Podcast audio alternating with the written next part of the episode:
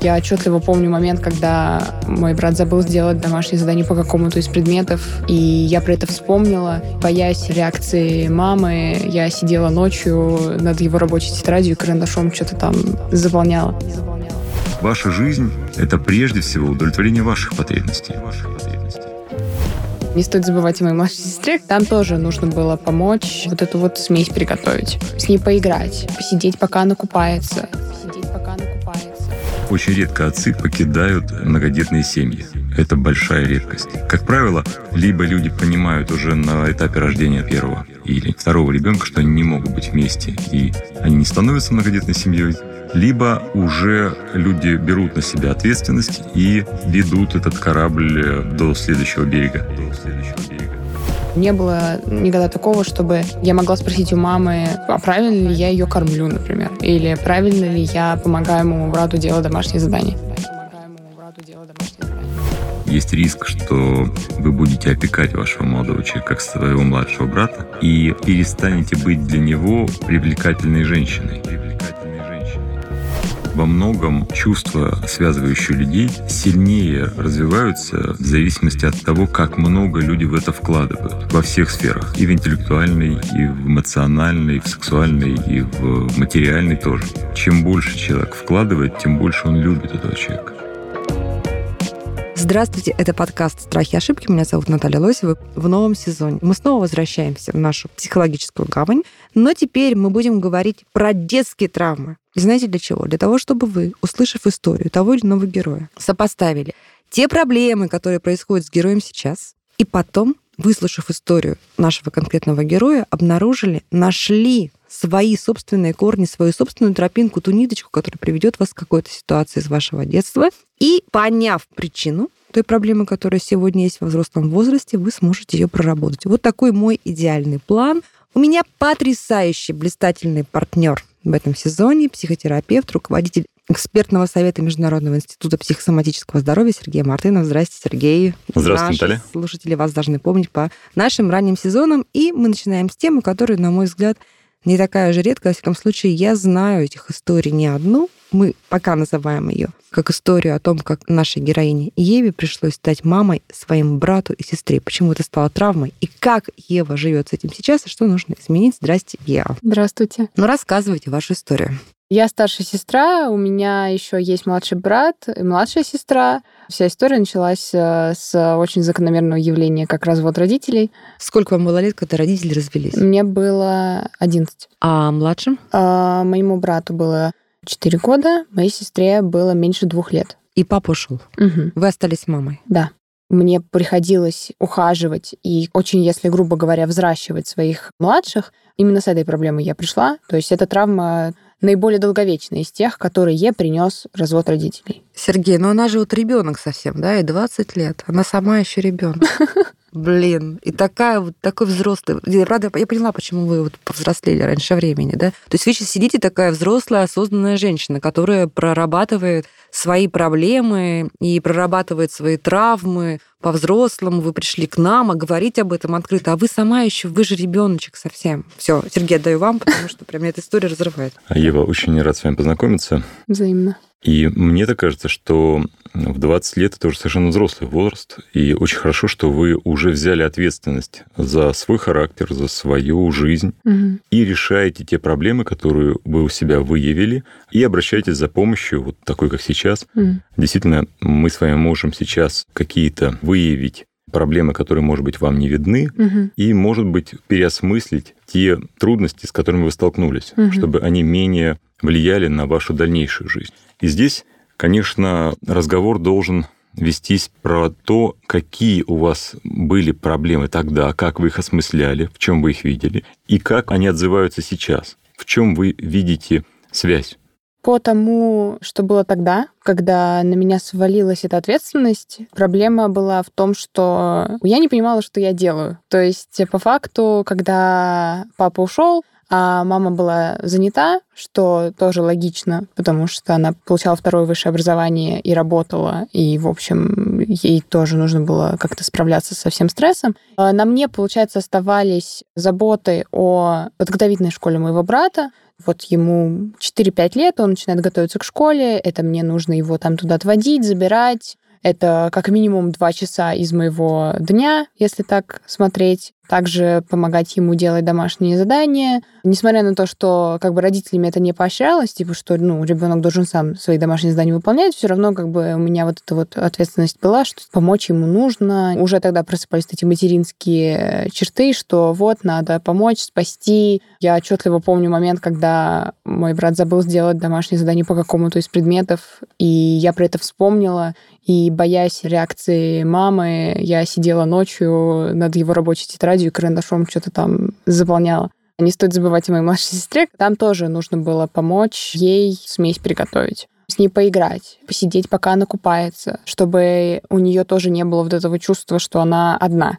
То есть у меня вот эта вот опекающая роль, она быстро появилась, и пока я к ней привыкала, было очень тяжело вообще понять, а что мне с этим делать. То есть правильно я делаю. Не было никогда такого, чтобы я могла спросить у мамы, типа, а правильно ли я ее кормлю, например, или правильно ли я помогаю моему брату делать домашние задания. Это потрясающий опыт, который вы получили в ситуации абсолютной неопределенности, предельной ответственности за жизнь, здоровье двух маленьких детей, угу. близких вам, вы, видимо, их любили да, уже тогда. Да, да. И делали все это с любовью. Да. На мой взгляд, опыт совершенно потрясающий, который и сделал вас э, такой ответственной и способной к любви молодой, взрослой, красивой женщиной. Спасибо. И мне кажется, да. что это та травма, которая очень пошла вам на пользу для вашего взросления. Но у нее могут быть и свои последствия, угу. которые требуют преодоления угу. для того, чтобы вы пошли развиваться дальше. Вы знаете, все наши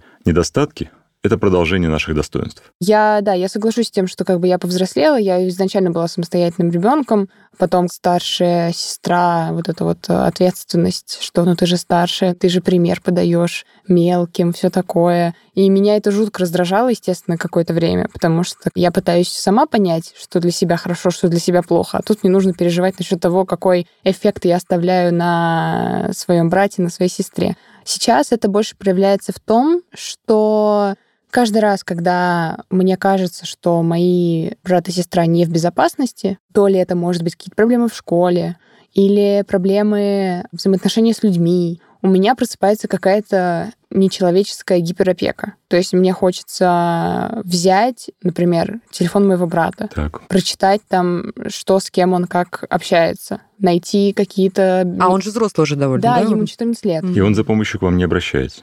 Это ваше желание. Да, да, да, да. То есть, когда он обращается... То есть вы вторгаетесь, по сути, да? Ну, я никогда этого именно не делала. То есть угу. именно есть вот это желание, какая-то, вы знаете, автоматическая мысль. Угу, То есть, угу. что надо проконтролировать, надо посмотреть. Когда он обращается ко мне за помощью, я, естественно, помогаю. Я стараюсь контролировать вот эти позывы я человек, который очень ценит личное пространство, и поэтому к нему или к моей сестре в личное пространство я вторгаться не собираюсь. Но тот факт того, что есть какие-то мысли, позывы, какие-то инстинкты, решить это все, обезопасить. Там... Сделать домашнее задание, пока он спит. Да, да ну... Проконтролировать, чтобы с ним все было хорошо. Просмотреть, где, с кем он гуляет. По факту, как мне кажется, такими вещами старшие братья и сестры не занимаются. Они больше так, все, вот ты есть, вот живи как хочешь.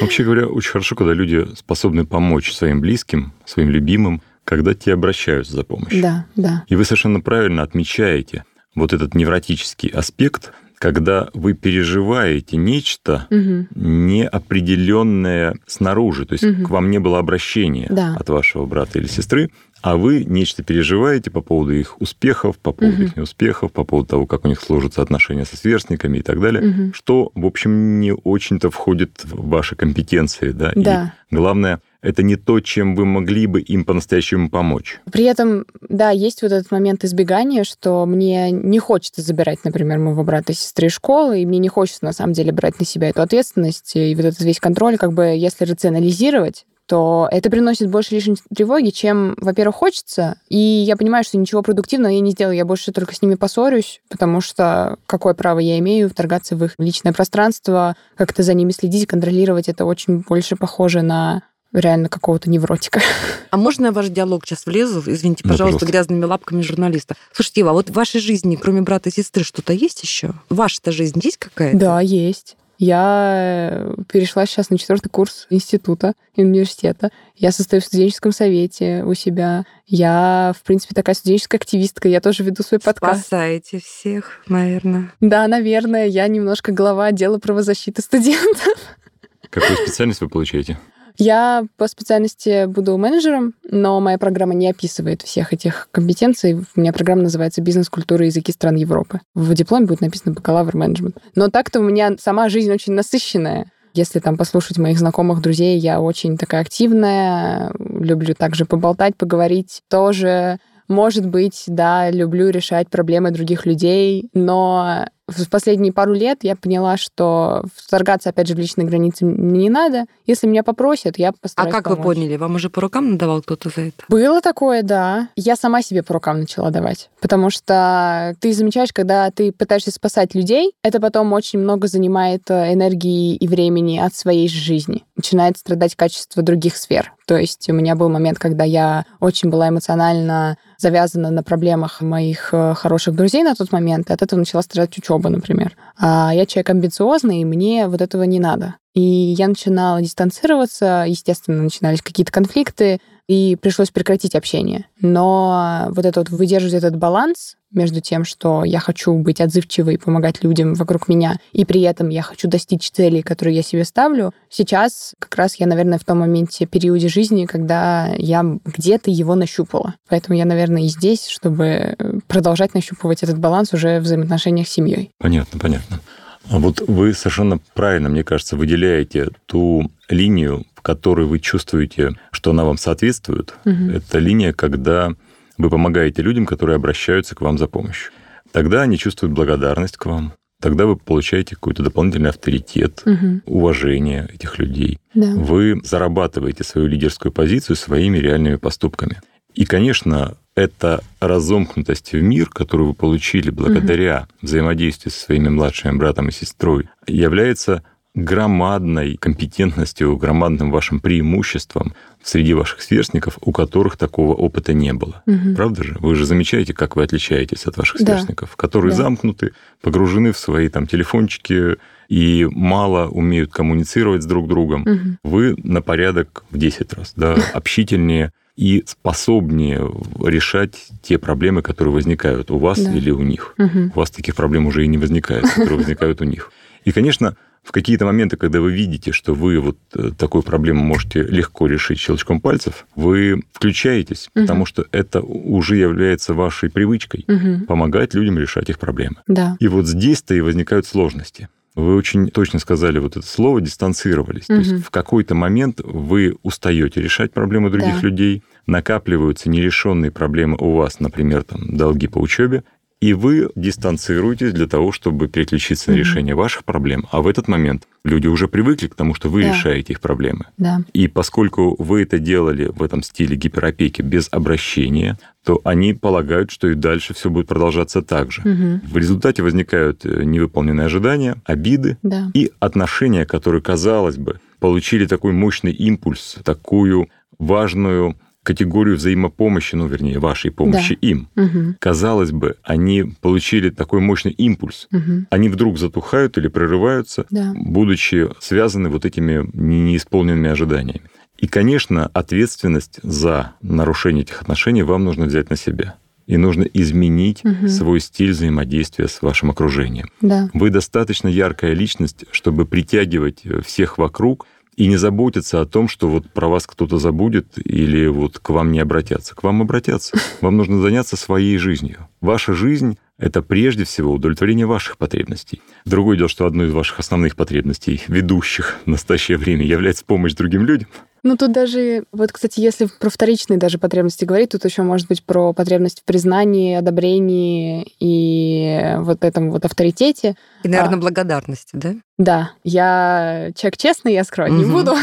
Да, у меня последние тоже пару лет, пока вот я разбиралась вот с нащупыванием вот этого баланса между моими потребностями в общении и помощи людям и какими-то амбициями, очень проявилась вот эта вот потребность в одобрении, до такой степени, что я готова была уже, перенося эту потребность на учебу, например, я готова была с выгоранием закончить там семестр первый в рейтинге, чтобы на меня посмотрели, чтобы меня похвалили. И, естественно, гонясь за этой моделью поведения, я также наталкивалась больше на огромное количество критики, нежели чем э, одобрения. Ева, а вот об этом перфекционизме нам нужно будет отдельно поговорить.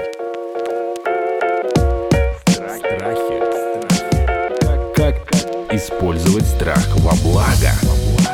Скажите просто, а как ваша мама и, может быть, ваш папа оценивали ваш вклад в воспитание младших? Ой, когда я говорила на эту тему с мамой уже после того, как весь вот развод успокоился, и мне можно было немножко отдавать вот эту ответственность уже маме, потому что я вижу, что она в ресурсе, в состоянии, я ей говорила, да, что мне не очень нравится вот эта вот вся ответственность, которая на мне лежит, на что очень часто я сталкивалась с тем, что тебя никто не просил ее брать, и что ты могла бы вообще-то обратиться за помощью, например. А для меня это немножко звучало очень обесценивающе, Потому что, да, меня никто не просил. Ко мне никто не пришел и не сказал, Ев, вот теперь ответственность за жизнь и здоровье твоих младших теперь лежит на тебе. Ну, естественно, прямым текстом такого не было. Но обстоятельства, в которых я находилась, меня вынудили к этому. И было, да, немножко тяжело принять, что, ну, может быть, моя мама это не так видит. Ева, а Да. какой текст был? Мы поняли, какого текста не было. Какой текст был? Вот мама оставляет вас, 11-летнюю девочку, одну с шестилетним братом и двухлетней сестрой, уходит на работу или на учебу. Мгм. Вы проводите весь день с этими детьми. Да. Какие-то есть от мамы поручения, назидания, какие-то есть Ну, там объяснения того, что происходит? Мгм. Ну, там проследи, чтобы уроки были сделаны. Или я вернусь домой достаточно поздно, давай, чтобы они уже спали, например. То есть какие-то задания, просьбы. Да, да. Спали, значит, надо накормить, накупать, проследить, чтобы они пошли в постель. Ну, вот, да? вот То есть это- целая это уже- цепочка. ну, вот это уже моя цепочка выстроенная. М. Типа, моих заданий это объективно было дано, чтобы они уже спали к этому моменту, чтобы там, типа, они меня не ждали, допустим. Цитата мамы. Пусть Все, что произойдет в ближайшие пять часов, вы должны были импровизировать. Да. Потрясающе. И при этом, естественно, у нас же также были няни, которые с нами сидели. За ними тоже нужно было присматривать. За одной из них, да. У нас была няня, первый опыт был достаточно не очень хороший. В какой-то момент мы поняли, что эта няня приходит к нам на работу в состоянии алкоголического... Ну, для храбрости, видимо, она так кидала. Конечно, к такой старшей, старшему ребенку приди. у которой там все четко. По струночке нужно бегать. Конечно. Ну да, там было больше про то, что эта няня также пыталась нас строить. Типа она пыталась Так. мне говорить, Ев, иди делай уроки. Или Ев, время уже много, давай. Ева сильно удивлялась в Ну, этот момент. конечно. Я прихожу там из школы, у меня есть часик, чтобы там посмотреть сериалы, ну, делать реальные подростковые вещи. Мне говорят, Ева, иди делать уроки, или Ева, скоро пора Что? спать. И Я так, я не понял. Ну, как бы это какой-то вот ложный авторитет получается, который мне вообще не был нужен. Потом эта няня ушла, появилась еще одна няня, которая через пару месяцев заболела раком. О, боже. Да. И пришлось также ей уйти. Насколько я помню, когда она уходила, все было с ней хорошо, просто диагностировали, и она поняла, что ей уже нужно лечиться. И вот уже последняя няня, которая у нас дольше всех продержалась, она была как раз уже таким, как это говорится, Бог любит троицу. Вот с третьей попытки у нас получилось выстроить достаточно гармоничные отношения. Меня никто не пытался строить. Мы вместе с ней следили за моими А, то есть вы стали младшими. партнерами? Да, М. да, да. Она да. не претендовала на какую-то ведущую роль в вашей иерархии. Нет. Ой, Сергей, мне кажется, сейчас прям в мякотку попал, да? Скорее, вы оставались Да. главной, Да. а она вам помогала уже. Да, да. Но именно в том, что в ее функции включалось обеспечение чистоты дома, например. На мне не было вот этой вот роли, грубо говоря, уборщицы. То есть я убираться никогда не любила, и вот как раз когда нужно было там что-то приготовить, убраться, вот это было. И, естественно, также помочь там моей сестре уже с чем-то. Это уже было на ней, а я, пытаясь выстраивать также свою социальную академическую жизнь, помогала также своему брату. Уже вот с того момента, когда обязанности немножко разделились, стало гораздо легче. Понятно. Это сколько вам было лет? Мне было, сейчас я скажу, 13. Сергей, ну ведь получается, что мама все-таки не бросила Еву одну. Мама старалась, как она могла в предложенных Да, да. обстоятельствах, да, она одна няня, другая, третья. Мгм. И в конце концов, я думаю, что это было и маминым решением, Да, и пониманием именно такую няню подобрать, третью, Да. в которой бы вы не чувствовали конкуренции, и она бы делала то, что вам не нравится. Да, я не пытаюсь обесценить или как-то сказать, что вот моей мамы не было дома, на мне все Мгм, лежало. мгм. Конечно, нет. То есть я, естественно, оцениваю тот вклад моей мамы в том, что когда были проблемы с тем, будет ли нам отец платить элементы, моя мама работала, и она очень старалась обеспечить нам такой же уровень жизни, каким мы жили, когда у нас было оба родителя. Какие вы молодцы. Обе. Я после этой записи я вас обниму, Ева, потому что хочу от вас напитаться этой силы. А как этот опыт, вот в чем он ценен, мы поняли, я просто преклоняюсь. Это, наверное, идеальный вообще сотрудник, о котором только можно мечтать, и партнер, и друг, и все. Спасибо. Как в личной жизни это может помешать Еве, вот этот опыт? Давайте спросим у Евы для начала. Ева, вам это мешает в личной жизни? Да. Во-первых, потому что сейчас я в процессе такой небольшой сепарации. Я планирую переехать из родительского дома, уже обустраивать как-то, там, снимать комнату, квартиру. И когда я об этом сказала маме, ну, мама сказала, типа, хорошо, ладно. Она достаточно быстро приняла вот эту всю тему. Сейчас, когда я стараюсь говорить об этом с моими младшими, у них немножко нервоз начинается, и у Ну меня. Да, ощущение брошенности, конечно. Да, при том, что мой брат, он тоже заработал несколько такой саркастичный тон. Он теперь любит шутить над тем, что ну, Ев, ну ты же скоро переедешь. Зачем мне с тобой там о чем-то разговаривать? И Я так, это не так работает. Да, позиция, конечно. Да, тут, да, тут да. же нашлась, да, видите, которая позволяет ему избежать какой-то ответственности. Мгм. А сестра моя младшая грустит, но она об этом говорит. Она говорит про то, что Ев, вот как же мне без тебя? Я же буду плакать в подушку.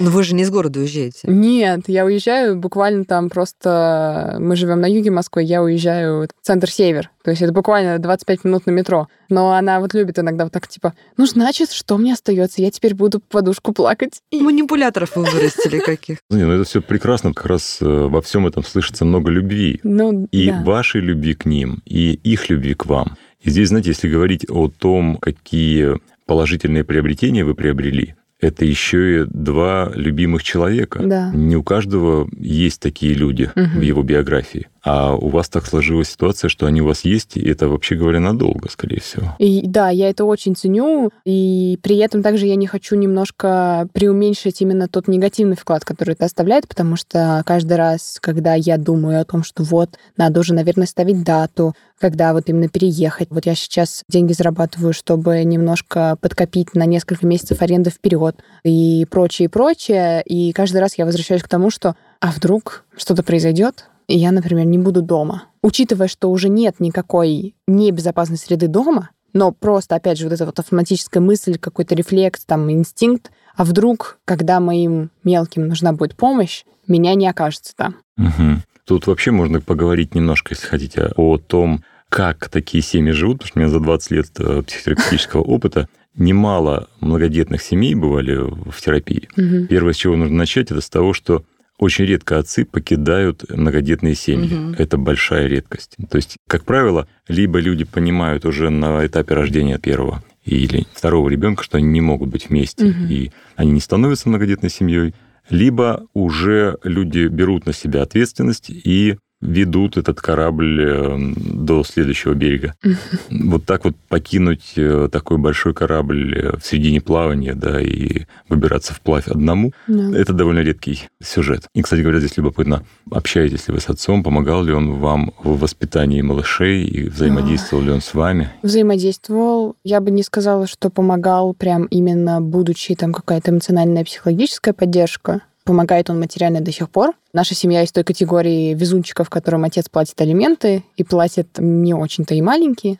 Но кроме этого, общение происходит только по праздникам. Дай бог, тоже я начала замечать такую динамику, то, что меня отец еще может поздравить с днем рождения, моего брата, мою сестру нет. Естественно, сразу начинается куча разных эмоций, типа гнева, злости, раздражения. Типа, в смысле, они тоже как бы твои дети. То есть у вас, если он не поздравит Да, младших, да, да, да. Мой брат уже на это как-то так цинично смотрит. Типа, ну, не поздравил, ну и ладно. Конечно, он погрустит, но у него не будет, насколько я знаю, у него нет такой реакции, что я ему сейчас напишу, я ему сейчас вставлю по первое число. Это вот обычно вот моя тема, что я с моим обостренным уже, получается, очевидным чувством справедливости, я начинаю возникать, злиться и требовать какого-то правильного отношения к... Ну, потому что они объективно слабее. Вот вторая часть этого сюжета, если так обобщать, да, это ваше взросление. Да. Как правило, старшие дети в многодетных семьях взрослеют гораздо раньше и раньше покидают гнездо, чем младшие, Мгм. потому что они уже чувствуют себя способными создать Мгм. свою семью, Мгм. и им хочется уже создавать свою семью, а не вкладываться еще в семью своих родителей. Ну вот насчет этого я бы не сказала. Мне кажется, насчет вот того, что создание своей семьи или раннего покидания родительского гнезда, мне кажется, 20 лет это не супер уже ранний такой возраст. Для Москвы, вообще говоря, Да. я думаю, что все ваши однокурсники живут с родителями. Кстати, нет. У меня очень много знакомых. Ну, во-первых, у меня очень много иногородних знакомых. Ну, они это понятно. Это другая Да. ситуация. И очень многие мои знакомые, они живут отдельно от родителей, но квартиры, в которых они живут, например, они были куплены, подарены. Ну, это тоже другая немножко ситуация. Ну, в любом случае, да. То есть э, у меня даже было немножко, что вот 20 лет я до сих пор живу там с семьей. Конечно, потому что вы уже гораздо взрослее, чем ваши Да. однокурсники.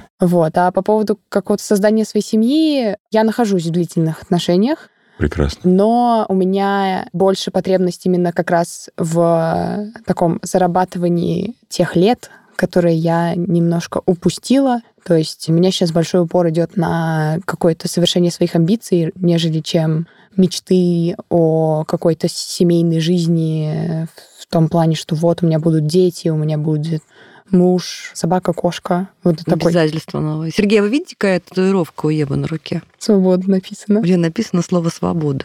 А вы когда эту татуировку сделали? Почему? На свой день рождения в апреле этого года я вообще человек свободолюбивый.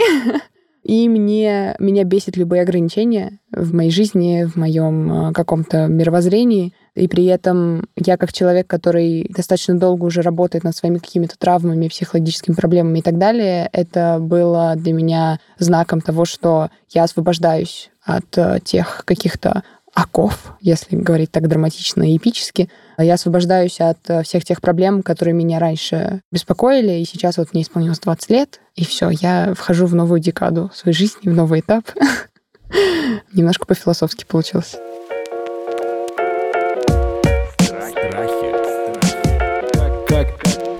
Использовать страх во благо? Мне кажется, что Да. в вашей истории действительно, если говорить о том, чего вы недополучили, это признание и одобрение от Да. мамы, потому что, видимо, мама не сориентировалась, что вы в этом очень нуждаетесь. Ей казалось, Да. что и так все происходит, ну, как надо. Да, да, мы с мамой после этого уже, когда восстановили наши отношения, сблизились, вот сейчас последние пару лет мы как раз очень близки, и мы с мамой насчет этого говорили, я говорю, что мне очень не хватало похвалы и поддержки во время вот этих всех периодов, и даже до этого, то есть в школе тоже нужна была какая-то поддержка больше, а не критика. На что мама мне часто отвечала, что ну так я же тебя все равно любила. Что... Это, это да, это так ощущается. Но Да. мне кажется, даже сейчас, поскольку вы общаетесь с мамой, это прекрасно, есть возможность у вас дополучить этой поддержки, и за ней нужно обращаться. Мгм. Вам Мгм. нужно приучить себя обращаться к маме Да. за поддержкой, а маме давать вам ее, когда она уже осознает, что вам это необходимо. Это а да. вы уже имеете достаточно психологических ресурсов и понимания себя, чтобы обратиться за этой поддержкой к маме. Мне самой, правда, иногда хочется вот такой поддержки, но я невольно или потому что это уже моя комфортная зона, начинаю уже сама себя поддерживать, сама себя как-то обнимать, помогать, и потом говорить, что вот мне никто не нужен. А своему молодому человеку вы даете возможность как-то поопекать вас или помочь вам? Да, но это очень часто в том, что я даю ему выслушивать весь этот поток нерациональных вот таких вот каких-то панических мыслей, а потом я ему говорю, так, все, спасибо, что выслушал, благодарю, партнер. Дальше я уже сама. А у, него, да, возникает иногда часто, что он такой, блин, Ев, как тебе помочь? Я говорю, я не знаю. Это проблема, Сергей? Ну, судя по всему, э, не такая большая, потому что Ева рассказывает об этом с улыбкой, и, судя по всему, это очень мило в ваших отношениях. Здесь есть э, риск, если вообще говорить о вашей истории, что вы будете опекать вашего молодого человека как своего младшего брата, Есть такое. Да. И перестанете быть для него привлекательной женщиной, занимая вот эту материнскую позицию. Ну. И вам нужно притормаживать Мгм. свою гиперопеку Мгм, мгм. относительно вашего мужчины. Его нужно мотивировать на Мгм. достижение, его нужно мотивировать на то, чтобы он проявлял свою любовь и ухаживал за вами Мгм, мгм. на всех этапах ваших отношений, не только на этапе ухаживания, Мгм. который, видимо, был уже давно, Да. но и на этапе создания семьи, рождения детей, и Мгм. Когда ваши дети будут поступать в университет и так далее, чтобы он продолжал за вами ухаживать. Мгм. Да, наверное, хороший такой я. Делал вам сюрпризы, делал вам комплименты, Мгм. чтобы он старался сделать вас счастливой. Это то, что есть у вас, Мгм. и вы это наверняка делаете, но и вам нужно это подчеркивать и мотивировать его на эти Да. достижения. Да, наверное, так и есть. Я говорю, вот я хочу какую-то книжку, например, он мне говорит, давай я тебе ее куплю. И я говорю, не надо. Ну не надо, ну что вы? Ну, Ну мальчикам же так нравится делать вот эти вот я понимаю. подарки ухаживания. Я Ну, понимаю, но при этом как бы... Разрешите ему, пожалуйста.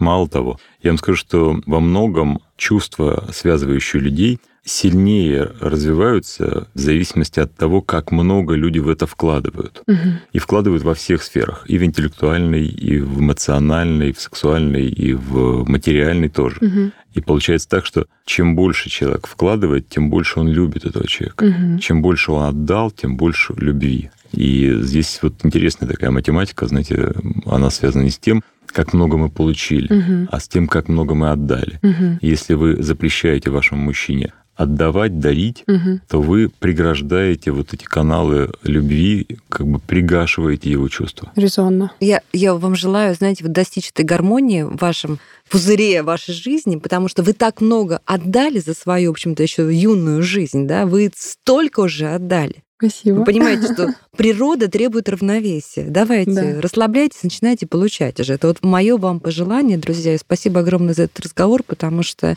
ну, очень, мне кажется, много узнаваемых эпизодов и потрясающий совершенно пример Евы, человека, личности, красивой женщины, такой развитой, такой интересный, такой сложно сочиненный, что хочется прямо вот с вами дальше-дальше разговаривать и вас изучать в какой-то степени. Спасибо. Поэтому, пожалуйста, давайте. Вот мое, я не знаю, что какое скажет напутствие сейчас Сергей, Мгм. как главный здесь профессионал, мое вам напутствие. Давайте, берите, пожалуйста, все. Дайте миру вам отдать. Вот ту самую благодарность, которую, конечно же, вы хотите, а сами ее не берете. Сергей, Да. ваше напутствие. Вы знаете, вот я, анализируя ваш случай, опираюсь на огромное количество примеров подобных случаев, которые обращались ко мне за психологической помощью. И могу охарактеризовать какие-то возможные болезненные варианты развития Мгм. этой ситуации. Мгм. И здесь основных, наиболее травматичных вот таких линий Мгм. две, Мгм. потому что ваш характер находится в развитии. И в какую сторону он разовьется, еще неизвестно. Да? Мгм. 20 лет – это как раз такой этап обретения идентичности, когда вы выбираете для себя то, что ведет вас к вашим целям в вашем характере, и отбрасываете то, что мешает Мгм. идти к вашим целям. Цели у вас уже есть. Слава богу, личность у вас уже складывается. И вот эти черты характера сейчас очень важно перебрать и посмотреть, с чем вам нужно работать, что вам нужно развивать, что нужно отбрасывать. И есть риск вот в такой ситуации свалиться в то, что вот я даю много, меня недооценивают. Мгм. И это позиция, которая очень сильно спутывает силы человека и ставит его в позицию жертвы. Мгм. Когда он очень много делает, он экспансивен, он много проявляет любви, заботы вокруг, Мгм. и постоянно находится в ситуации, где его не оценили, не поддержали, потому что, вообще говоря, сильных не поддерживают. Мгм. С этим нам тоже нужно смириться. Потому что если видят сильного человека, который сам решает чьи-то проблемы, то никто не ожидает, что он не может решить свои. Или проблемы. Или просто да. страшно подойти к такому человеку бывает с Ну, предложением о помощи, Сергей, правда? Даже, даже видя трудности этого человека, кажется, что да, он-то сам решит, да, Мгм. и он не обращается за помощью.